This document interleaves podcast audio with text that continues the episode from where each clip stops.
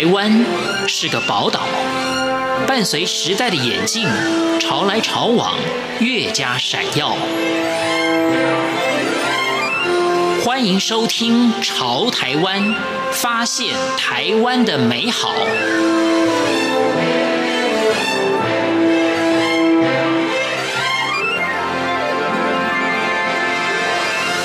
欢迎收听《潮台湾》，我是徐凡。上山下海走访了产地将近三十年，实地与一千多个农场交流，十年来已经绕台湾一千七百多圈。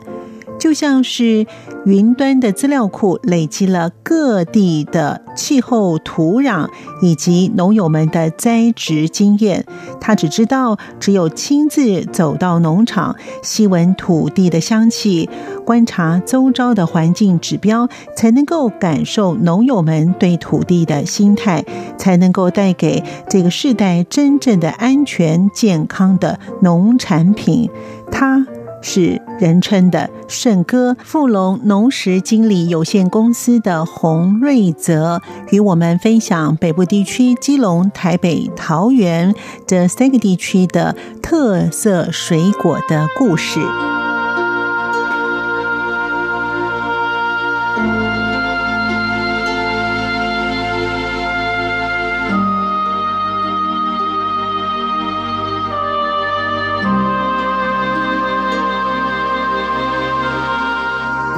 来跟大家分享一下，就是北部地区的我们的水果物产。哈，台湾北部地区它算是一个都会型的一个区域。那都会型区域来讲的话，它比较耕地上面比较少。那所以基本上来讲，我们都会走比较精致型农业哈。我们在走访的到台湾的时候，那也做了一些记录。其实，在全世界哈，我跟大家分享一个，全世界有十二种就是土壤的品相，台湾就占了十一种，只有。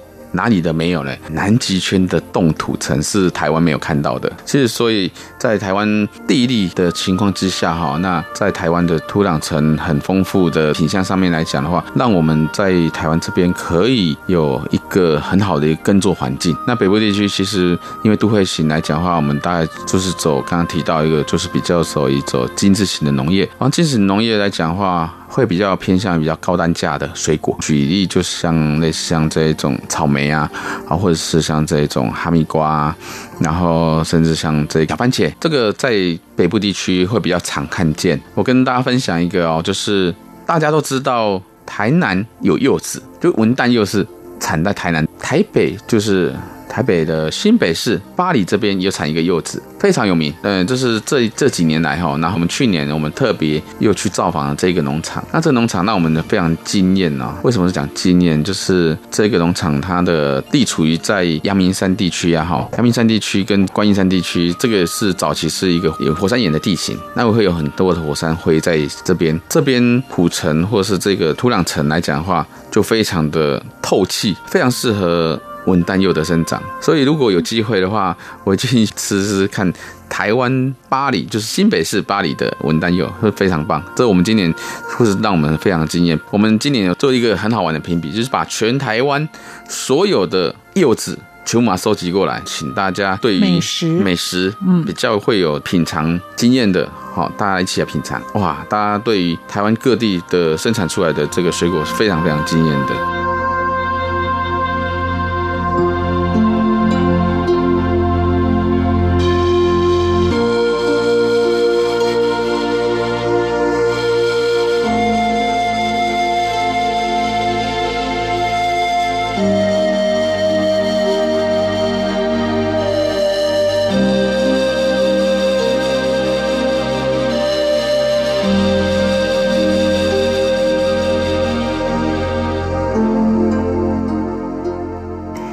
知道在台湾的柚子的品种到底有多少吗？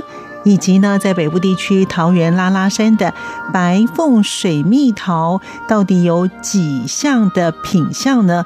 而他说有九个品相，我们来听听看，圣哥洪瑞泽跟我们听众朋友一起分享。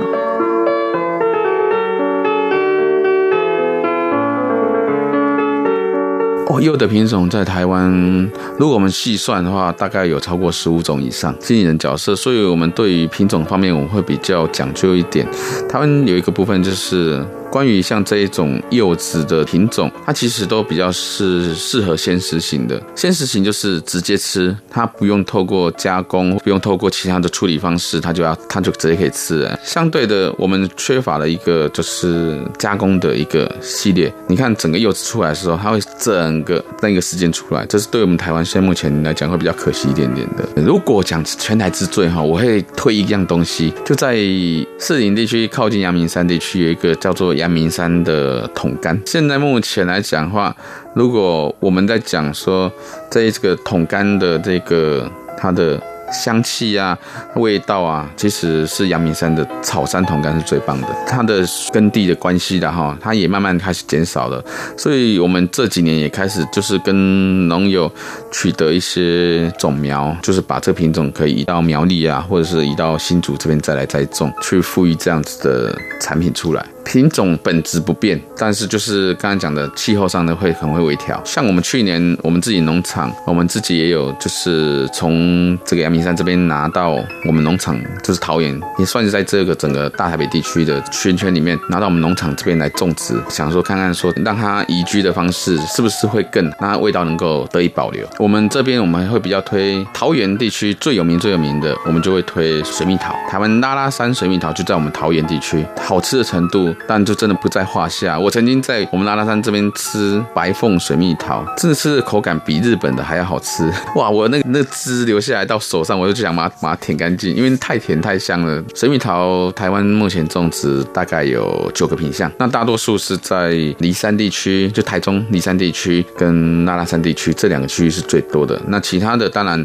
新竹啊，嗯，我们如果接下来讲新竹尖石这边也有零星有一些种植，桃园跟梨山地区最多的。桃园这边的品种比较属于像白凤桃最多，当然有种一些山海蜜，还有一些黄金桃。其实我们的温带水果的品种很多就是。跟日本他们会有一些交流，所以他们品相会有点类似。如果讲白凤桃哈，呃，我们拉拉山的水蜜桃，大致上我们大概就是六月份就会开始出产了哈。在更早期有一个时间点是叫做五月桃，五月桃是顾名思义，它就是五月生产出来的桃子。这几年桃园市政府也把它就就是命名叫做妈妈桃，哎，因为它是在母亲节前后。会出产的，在六七月以后，就是白凤桃就出现了。白凤桃的品相吃起来口感就是它的皮非常的嫩细致，然后你的那个口感也非常的细，然后几乎它的那个纤维质是很少的啊，甜度又高。所以如果说在采收。熟度够的时候，它其实那个香味整个是非常非常满意的哦。我们其实跟农民有时候就会有一些交流嘛，可能在搬运上面啊会撞到的啊，或者说会有一些可能会被有虫咬的，他们可能就是比较惜福哈，就把它切开，他们自己把它浸泡用那个糖，它就会发酵成酒，他自己喝，所以他们也不会退外面卖，他们就自己喝，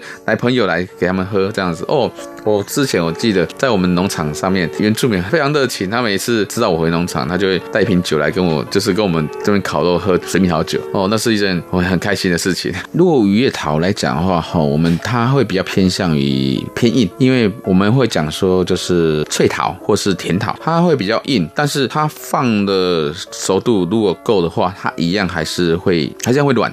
还这样会甜，在五月份跟六月份，它的那个熟成度会不太一样。基本上来讲的话，我都会建议五月份你吃硬的，然后六月份你就吃软的。上海蜜的香气也非常浓，就是上海蜜跟白凤桃这两个现在品种是最多的。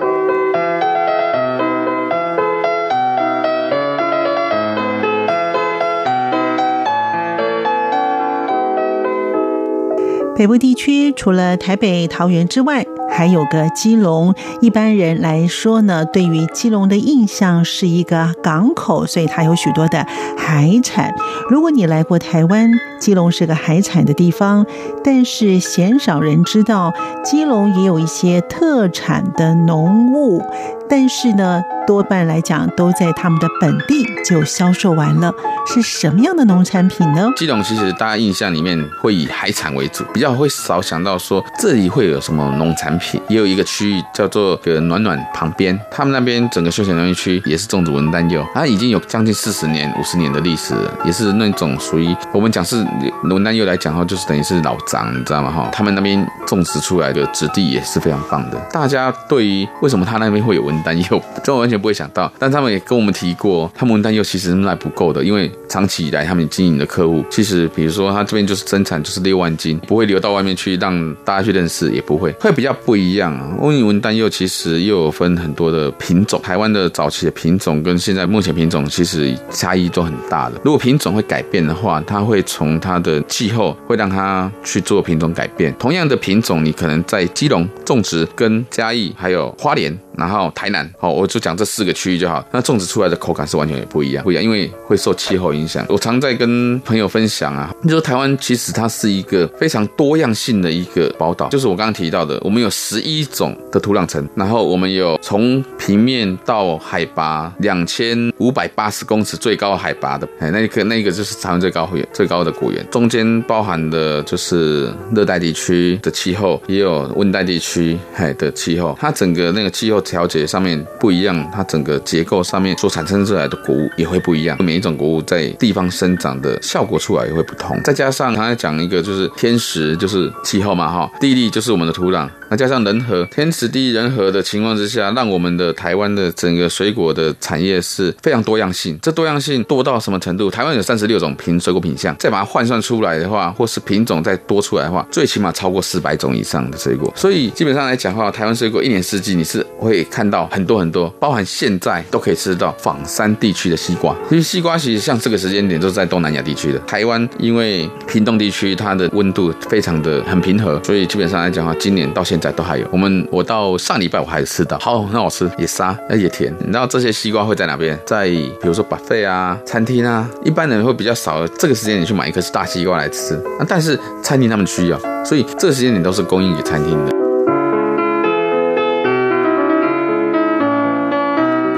台湾真是个宝岛。因为我们在一年四季都有不同的水果可以食用，然而气候还是会有一些影响。再听听圣歌洪瑞泽。跟我们听众朋友继续的分享，台湾农业就是会碰到一些可能气候影响啊，然后可能政策影响啊，都会有一些影响。就是比如说产量啊，或者是今天量体的多寡，会影响到农民的生计。早期的时候，其实就是早就走传统通路，哈，就是被销售的人定价。那农民其实说在的，他所可以得到的东西就非常的少，找原食物来做所谓的加工。在这几年的测试里面，我们也找了很多的品相。来来做测试，比如说像现在外面的金钻凤梨量最多嘛，我们也把它拿来做测试。苹果凤梨、可能土凤梨，我们都拿来做测试。因为你做了以后你就知道，就是我们中工厂特特别有做一个测试柜，就是做出来的饰品全部都在那边。只要有朋友来，我们就来这个先试，然后试试看，那你都觉得好，我们才再想看怎么生产。我们也是透过这样子的不断的去测试，不断的去累积这样的经验，然后才能跟农友说，哎，这样子的品种或者是这样子的方式是 OK 的。那我。们想要这样的东西，计划性生产，就是我可以给你一个稳定价钱，透过加工，其实它的成本就不会是单独成本而已。加工有很多的成本，我指定我要的品种，让你稳定收益。那其实农民来讲的话，只要就是基本上来讲都会愿意配合我们来种植这样的东西。所以配合的农友大概有四十几位农友，就是跟我们做产销配合。我们大概都没有想到，最好的桶柑竟然是在台北的阳明山。再听听看，洪瑞泽沈哥跟我们听众朋友继续的分享。桶柑是它是比较属于晚生种的柑橘类的芸香科类品种，它需要稍微要一些冷度，它的这个质地才会好。如果你把桶柑种在中部以南。就不好了，就没有那么好吃，而且味道不会出来。它就是一个特性。北部桶柑为什么会这么的多的原因，就是它适合被在北部种植，嘿，它需要稍微有点冷，但是也不能太冷，低于五度以后它就冻伤，它皮就会开始康康，因为一个洞一个洞，对，所以这是也是一个很难取舍的一个，比如天冷的时候它要去浇水，这是一个策略，只能够让它能够保持那个温度，水可以保持它的温度，因为外面水一定比温度更高一点点。您现在所收听的节目是中央广播电台《朝台湾》的节目，我是徐凡。台湾是个物产丰饶的地方，下回欢迎你来吃吃看台湾的水果。我们下次见。